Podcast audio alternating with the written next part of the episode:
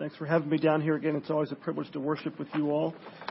Um, just, I just noticed after I came in, your, your text is the New American Standard that you use, um, your Pew Bibles. That's actually the one I prefer to read from and study from when I'm working on translating and things. I always end up sounding like the New American Standard. I originally wrote my sermon for the ESV, but I'll read from the New American Standard. That's the text that everybody's used to, as it's a great, a great translation. Our uh, sermon text this evening is Hebrews 12. I'm going to focus mainly on one verse. I don't often do that. We're going to look at Hebrews 12, uh, verse 14. But we're going to read, for the sake of context, uh, Hebrews 12, 12 through 17. So you practice to stand for the reading. So I'll, ask, I'll invite you to stand for the reading of God's Word here this evening. Hebrews chapter, chapter 12, verses 12 to 17. Give ear to the reading of God's holy word. Therefore, strengthen the hands that are weak and the knees that are feeble, and make straight paths for your feet so that the limb which is lame may not be put out of joint, but rather healed. Pursue peace with all men and the sanctification without which no one will see the Lord. See to it that no one comes short of the grace of God, that no root of bitterness springing up causes trouble, and by it many be defiled. That there be no immoral or godless person like Esau, who sold his own birthright for a single meal. For you know that even afterwards, when he desired to inherit the blessing, he was rejected, for he found no place for repentance, though he sought it with tears. This ends the reading of God's word. You may be seated. The grass withers and the flowers fade, but the word of our God stands forever. Let's, uh, let's pray and ask God's blessing upon His word to us this evening.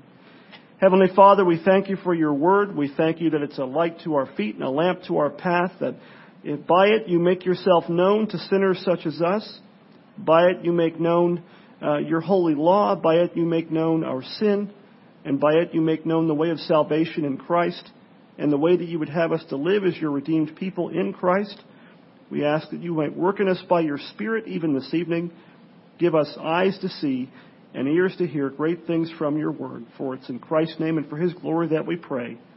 Amen. Well, the, the ESV of verse 14 puts it this way. It says, strive for peace with everyone and for the holiness without which no one will see the Lord. The New American Standard there says sanctification, and that is a good way of translating that word. It removes the possible confusion about what is being discussed by the writer of Hebrews here. And the writer of Hebrews most certainly is talking about holiness or sanctification.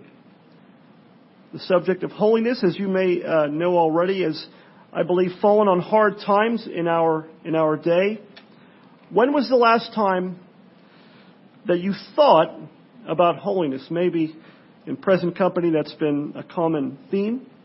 When's the last time you heard a sermon on the subject? I trust also that may be a common theme that you hear from the scriptures, from Ben and others who preach and fill this pulpit. When was the last time that you read a book about holiness? When was the last time you read a book about holiness or sanctification? You know, frankly, if you were to go to the average Christian bookstore, just pick one, there aren't that many of them in our day, seems like. If you were to pick a Christian bookstore and go in, you would probably find shelf upon shelf upon shelf of books on any number of subjects. You'd probably find books on finances, maybe a whole wall of those, books on politics or psychology or child rearing, successful living, even Christian diet and health books based upon the Bible, supposedly. On top of all that, if you were to go into a Christian bookstore these days, you'd probably find aisles and aisles of Christian fiction. I'm not here to judge Christian fiction, uh, but what about books on holiness? I'm going to go out on a limb and say you wouldn't find a whole shelf of them in most Christian bookstores. That saying, the old saying about finding a needle in a haystack kind of comes to my mind when I think of that, try to picture that in my mind. Now, if the law of supply and demand still applies, which it probably does, it would seem that there's not much demand for books on holiness or sanctification. That the demand for those kinds of books is sadly quite low, much lower than it ought to be. Well, more troubling than the lack of books on the subject of holiness and sanctification is what I think is very apparent oftentimes the lack of, of, of evident holiness in the lives of God's people, in the lives of those who profess to believe in Jesus Christ. Why, why is that? Why is that? Why is there so often a distinct lack of apparent holiness in the lives of those who profess the name of Jesus Christ?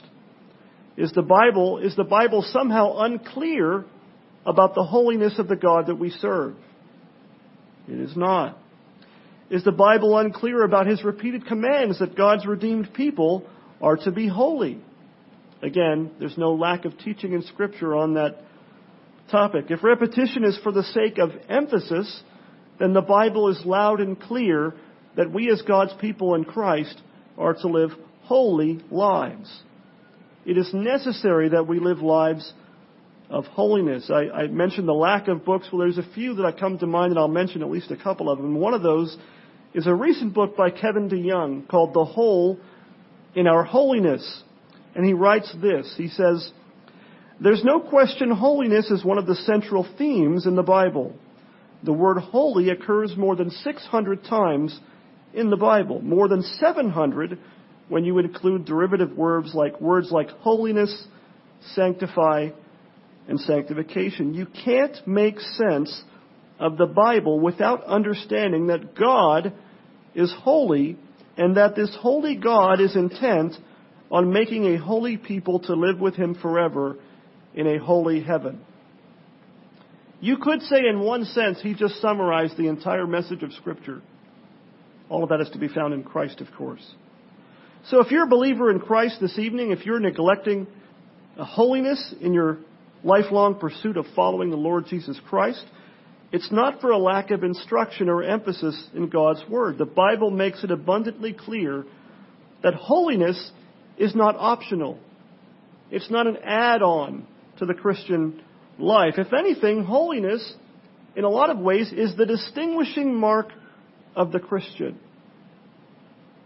It's the distinguishing mark of every true believer in Jesus Christ. Now, the, the apostle Peter in 1 Peter 1, he quotes Leviticus 11:44 in writing the following. 1 Peter 1 verses 14 to 16 it says, "As obedient children do not be conformed to the passions of your former ignorance, but as he who called you is holy, you also be holy in all your conduct." Why? Since it is written, and he quotes Leviticus 11:44, "You shall be holy, for I am holy." You know, you could say in some ways that's the message of Leviticus. The holiness of God, the need for his people to be holy, how to approach a holy God, how sinners can approach a holy God. That's the theme of, of the book of, Levit- of Leviticus. And I think it's instructive that when Peter wants to, wants to emphasize and wants to demonstrate the need for holiness in the lives of God's people, he's not uh, in any way uh, hesitant to point us back to the book of Leviticus, a book that we might not necessarily think to look to on our own when it comes to the Christian life, but we would be wrong in that regard. So an unholy Christian, an unholy Christian not, a, not, an, not an imperfect Christian. An unholy Christian is a contradiction in terms. If you're here this evening and you're a believer in Jesus Christ, you must make holiness your lifelong aim. Seek after holiness more than you seek after success or even happiness. Nothing wrong with success, nothing wrong with happiness, but seek holiness above those things. In many ways, you could say that holiness is the measure of success for a believer in Jesus Christ. And really, no true Christian can be happy apart from sharing in the holiness of his or her Heavenly Father. It's impossible for a believer to be truly happy apart from sharing in his Father's likeness and his Father's holiness. Our text in Hebrews 12:14 says, "Without holiness or without that sanctification, what does it say? No one will see the Lord. No one. Holiness is not something for the supposed second level Christian. It's for the Christian, period. Exclamation point.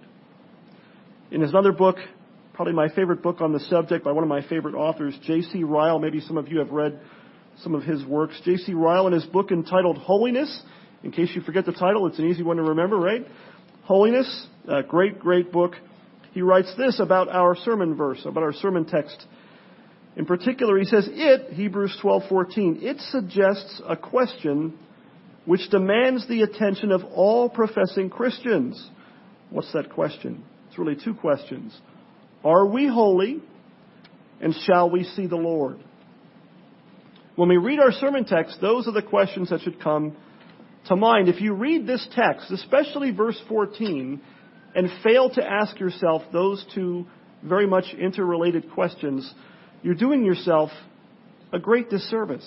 It's why the text is there. The text practically demands that, that you and I ask those questions of ourselves and be able to give an honest answer to them. It doesn't matter what, what I think of your answer to it. It doesn't matter what you think of my answer to it.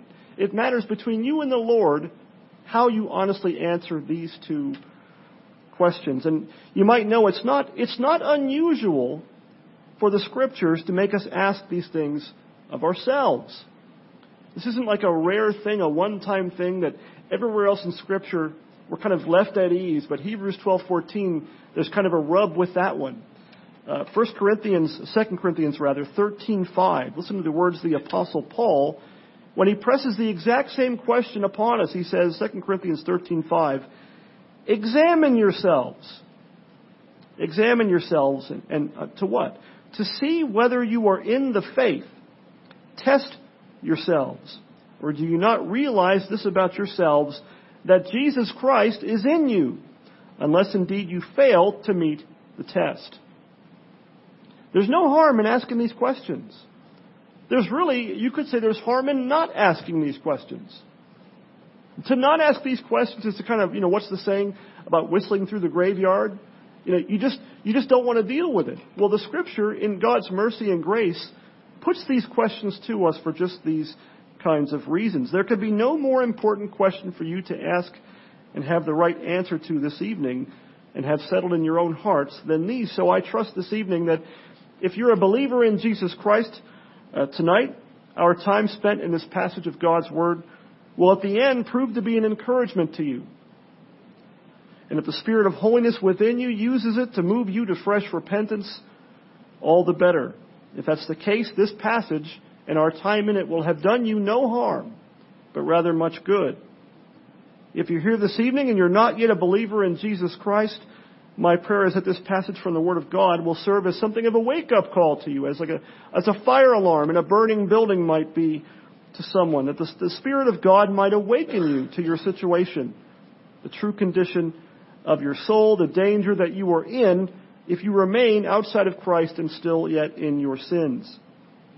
You know, if this text, as it, the book of Hebrews has a habit, I think, sometimes of making us quite uncomfortable.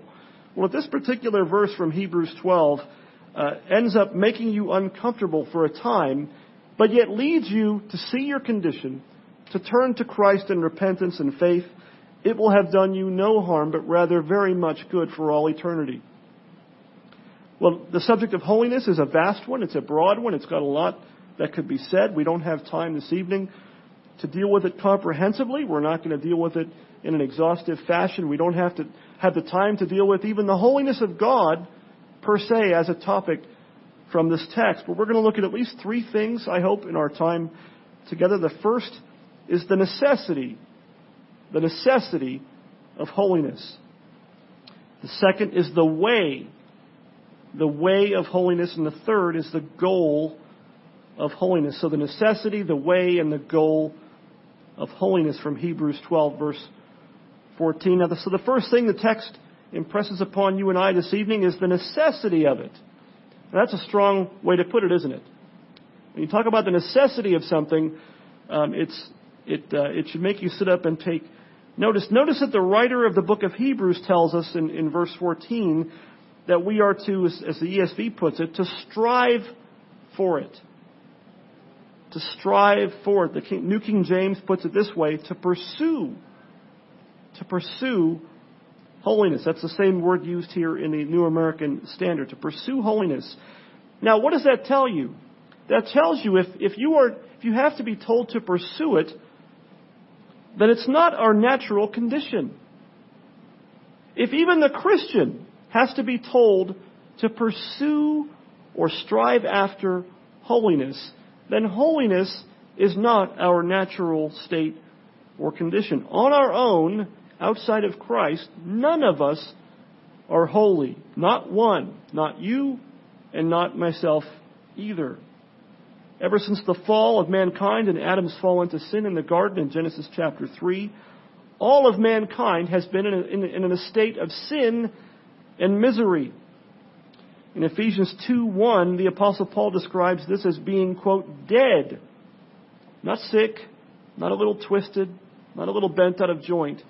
Dead in trespasses and sins. Outside of Christ, left to ourselves, that describes each and every one of us. Dead in sin, and so positively unholy. Not just lacking a little bit, actually unholy before the sight of God. Romans 3 verse 1 puts it this way, none is righteous. And then what does he add there? No, not one. And you, you just know if he hadn't put it that way, if the Holy Spirit had not inspired those words that way, most of us would read that text and say, well, he doesn't mean none. He means most people. He means those people out there, not this person standing right here. He says, none is righteous, no, not one. That's us outside of Christ. And so if you are yet outside of Christ, the first thing for you to see from our text is there is no such thing as you striving after true holiness outside of Jesus Christ until you repent from your sin and turn to Jesus Christ by faith. Outside of Christ, there is no striving after true holiness.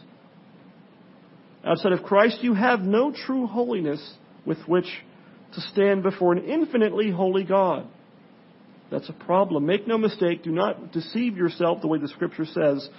Our text makes it clear to us that without holiness or sanctification, what does the writer say? No one will see the Lord.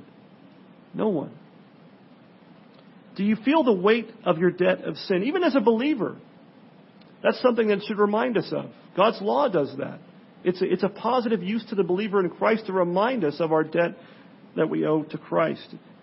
If you aren't a believer this evening, I ask that you would turn to Christ by faith, come to Him in repentance and faith, and you will know for the first time what it feels like to be forgiven. You'll know true forgiveness, true life, and Christ, through His Spirit, will begin the work of sanctification and renewal in your life and start making you holy as you follow Christ by the power of His Holy Spirit within us. Well, the second thing our text would impress upon us tonight is the way, the way of, of holiness. If you're already a believer in Christ by God's grace through faith in Christ, this verse should teach you that holiness in the Christian life, here's, here's the news flash, holiness doesn't just happen. Holiness doesn't just happen. It's not automatic. You don't walk the aisle, pray the prayer, however you want to put it, come to Christ by faith and repentance, and just magically, like snapping your fingers, all of a sudden, you have a Shekinah glow around your head and you're holy. It doesn't work that way. Sometimes I wish it did. It would be much, much easier. It doesn't just happen. It's not automatic for any of us. We're told, what are we told in the text? To pursue it. To strive after it. What does that mean? This is, this is a new four letter word in our day. It takes effort. It takes work, not works. Work, effort on our part. Effort does not equal merit. Work does not equal works when it comes to sanctification. The Greek word here for strive for or pursue is dioko. Now, why do I say that? It's the word, it can mean to chase. It can mean to chase after or even to persecute. It's the same word that Paul uses in Galatians 1:13 when he speaks of his former life outside of Christ in Judaism. He says this, Galatians 1:13, "For you have heard of my former life in Judaism, how I, here's the word, persecuted the church of God violently and tried to destroy it. Persecute is the same word, dioko. And if you know your, the book of Acts, you know Acts chapter 9, when Paul was going to persecute the church, he was literally chasing them down with papers in hand when Christ stopped him in his tracks, threw him off his high horse, and changed his team. Turned him around, opened his eyes by, by blinding his eyes with that light from heaven.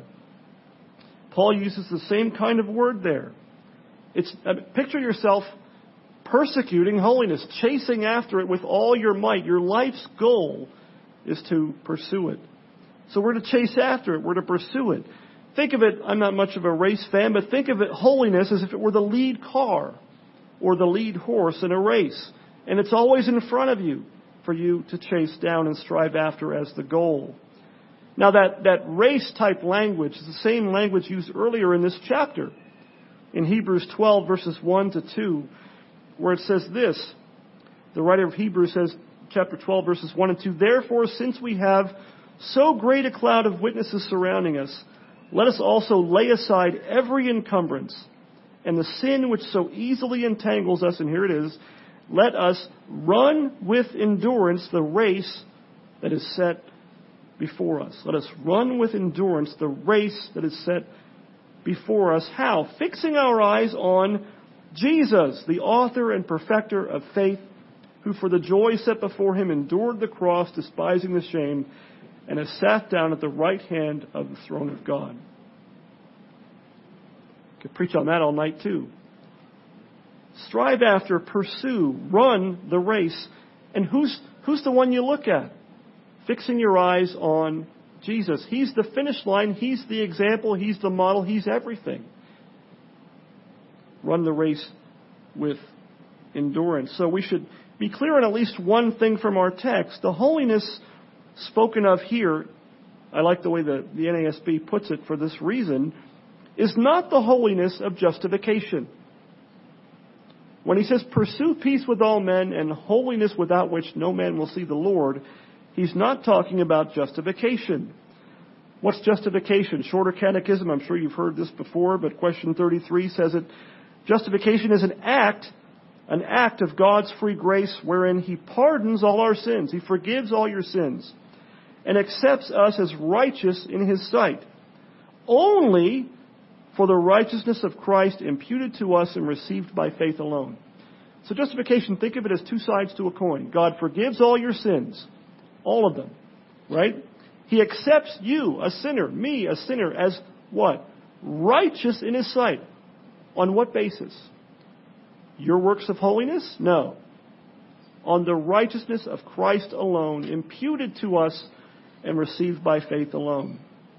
That's justification. It's a one-time act. It's a one-time done deal. A.W. Pink writes this. He says, the holiness referred to in our text, verse 14, is not imputed holiness. Why? For we cannot be exhorted to follow after that. You get his logic? Scripture can't possibly tell you as a believer to strive after justification. Why? It's already done. It's not something you do. It's a status bestowed upon you in Christ by God Himself. It is a done deal. He says, no, it is personal and practical holiness, which is not attained by standing still, but by an earnest, diligent, persistent pursuit after the same. Pink is right. We cannot be exhorted to strive after or pursue the imputed righteousness of justification. If you're a believer in Christ this evening, you are completely and forever justified before the sight of a holy God.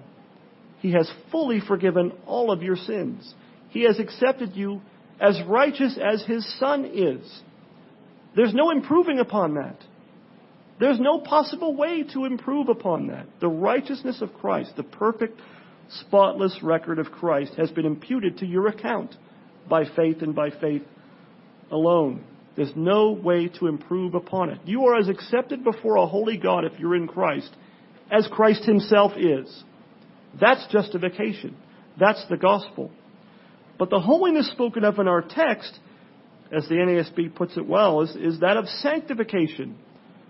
sanctification, not justification. Both are important, both are necessary, but our text speaks of the latter. Now, in contrast to justification, sanctification, our catechism tells us, is, quote, the work, not the act, the work of God's free grace whereby we are renewed in the whole man after the image of God and are enabled more and more to die unto sin and to live unto righteousness. It is by the free grace of God. Sanctification is every bit a part of the salvation that is yours in Christ, that is given to you by God in Christ, as anything else in salvation, including your justification and your adoption. It is not a burden, it is a gift. It is part of your salvation. It's part of the good things, the benefits and blessings that are given to us freely by Christ through the gospel. It is the ongoing work of God.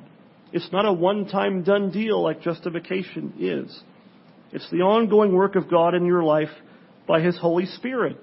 And what does He cause you to be able to do? He causes you and enables you to repent of your sins and walk according to His will in newness of life, increasingly more and more as you go on in the Christian life. It is something we can and should grow in. The Scripture tells us to pursue it. We are to grow in it. We aren't to throw our hands up in the air every time we stumble and say, there's just no use. There's plenty of use because God has willed it for you, for your good and for mine. It is not a burden strapped to your back. It is a blessing. It's a benefit of your salvation and part of that salvation in Jesus Christ by faith. So, brothers and sisters, tonight I say again, make growth your holiness. Make, make growth in holiness your aim for your life. Strive after it. Pursue it, as the text in verse 14 even tells us. And that brings us to the third and last thing. And in some ways, it might be the most important thing to get straight looking at this text, and that is the goal. The goal of holiness. It's easy to go astray and get tripped up in this aspect of what we're looking at this evening. Look again at verse 14. It says, Pursue peace with all men and we're focusing on the last part, and the sanctification without which, what does he say? No one will see the Lord. Now we've already seen that's something of a warning, isn't it? In, in some ways, we should take it as, as a warning. The scriptures are chock full of such warnings, and God gives them to us again for our good. They're there for a reason, so we we would do well to pay careful attention to them. And so I say, based upon our text and other texts of Scripture this evening, if you're professing to be a believer in Jesus Christ, and your life is marked by a consistent pattern of sin, a trajectory, if you will, of sin and ungodliness, then you have good reason to question the genuineness of your faith. 1 Corinthians 6, 9 to 11, Paul writes there, he says, Or do you not know that the unrighteous will not inherit the kingdom of God? Do not be deceived. Neither the sexually immoral, nor idolaters, nor adulterers, nor men who practice homosexuality, nor thieves, nor the greedy, nor drunkards, nor revilers, nor swindlers will inherit the kingdom of God, and such were some of you. But you were washed. You were what? Sanctified. You were justified in the name of the Lord Jesus Christ and by the Spirit of our God you know, at one and the same time, I have a hard time thinking of, a, of, a, of one text of Scripture that at the same time can serve as such a strong warning and yet such a wonderful encouragement. He says, if, if these things describe the course of your life, then you're not going to inherit the kingdom of God. But what does he say? And such were some of you. I mean, look at that list again. And think, I mean, that's, you know, some of those sound like people you don't want to have living next door to you. He's saying these, that's God working. God takes people like that, like us, and saves us wonderfully. Breaks the power of sin. Romans 6, you just read that this morning. Breaks the power of sin over your life so that you no longer are in bondage to sin and the evil one. And lest you be discouraged, struggling with sin, listen here, struggling with sin is a different thing entirely. Struggling with sin is one thing. Every Christian struggles with sin. If you aren't struggling with sin, you're either kidding yourself but you're not kidding the Lord. All true Christians struggle with sin, but living in sin, being at home in your sin, is another matter entirely. That's what the writer of Hebrews is getting at here, as well as Paul in 1 Corinthians chapter 6. Without holiness, you will not see the Lord. But our text can be taken, I think, in a very, a much more positive way as well. Look, it, it, what does it say? What is it? What is the goal of the Christian life? What is the goal of the life of holiness? The goal isn't earning heaven. That's not what Hebrews 12:14 is saying. I think what Hebrews 12:14 is saying is much like what John, the apostle John says in 1 John chapter 3 verses 1 through 3. Reading from the ESV here. 1 John 3, 1 through 3, he says this. See what kind of love the Father has given to us that we should be called children of God, and so we are. The reason why the world does not know us is that it did not know Him. Here it is. Beloved, we are God's children now, and what we will be has not yet appeared, but we know that when He appears, we shall be like Him. Why? Because we shall see Him as He is. And everyone who thus hopes in Him purifies himself even as He is pure. You get, you get the point there?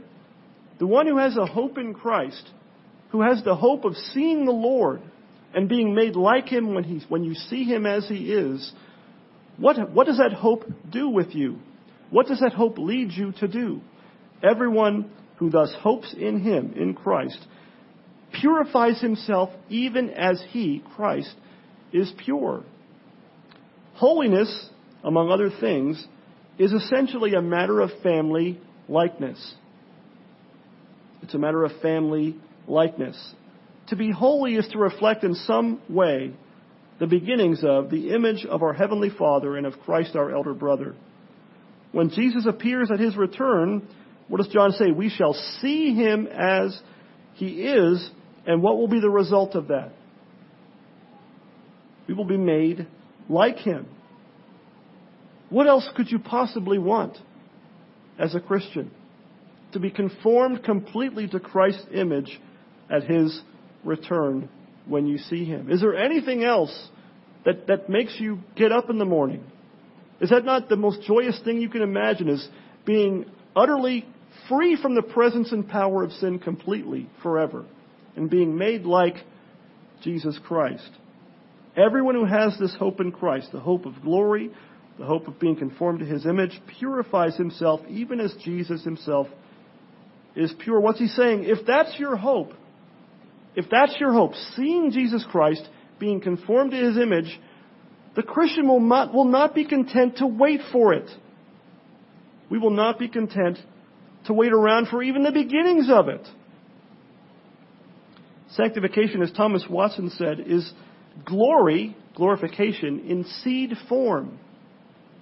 Sanctification, as, as small as it may seem to you when you look in the mirror every day, is just the smallest beginnings of what awaits when you see Christ as He is. This is not legalism. This is not works salvation. This is not in any way earning heaven or earning seeing the Lord by means of our holiness. He's talking about anticipation. Anticipation. This is faith and hope in Christ in action. This is love for Christ shed abroad in your hearts by the gospel. As Jesus says in the Beatitudes in Matthew 5 8, one of these verses we, we hear all the time, but you don't think about what it means. Blessed are the pure in heart. Why? For they shall see God. Not, hey, they earned it. Blessed. Blessed are the pure in heart, for they shall see God. May the blessed hope of seeing the Lord Jesus Christ spur you and I on in our pursuit of holiness. May the hope of being made like Jesus and conformed to his image when we see him as he is lead you and I to purify, purify ourselves even as he is pure as we await his return for us in glory. Let's, let's pray. Heavenly Father, we thank you for your word. We thank you for the scriptures that you give to us. We thank you for Hebrews chapter 12, the whole book even, but for this verse in particular. We thank you that sanctification is one of the many benefits and blessings that we are given in the gospel of Jesus Christ, your Son. We thank you that you will have us share in, our, in your holiness for our good, that it's a blessing that we are given in Christ, and we ask that you would help us to keep this straight, to understand this, help us to look to Jesus, to look forward to seeing your Son as he is and being conformed to his image, and may that, may that hope, may that hope lead us more and more to purify ourselves by the work of your Spirit more and more, even as Christ your Son is pure. For it's at his name we pray. Amen.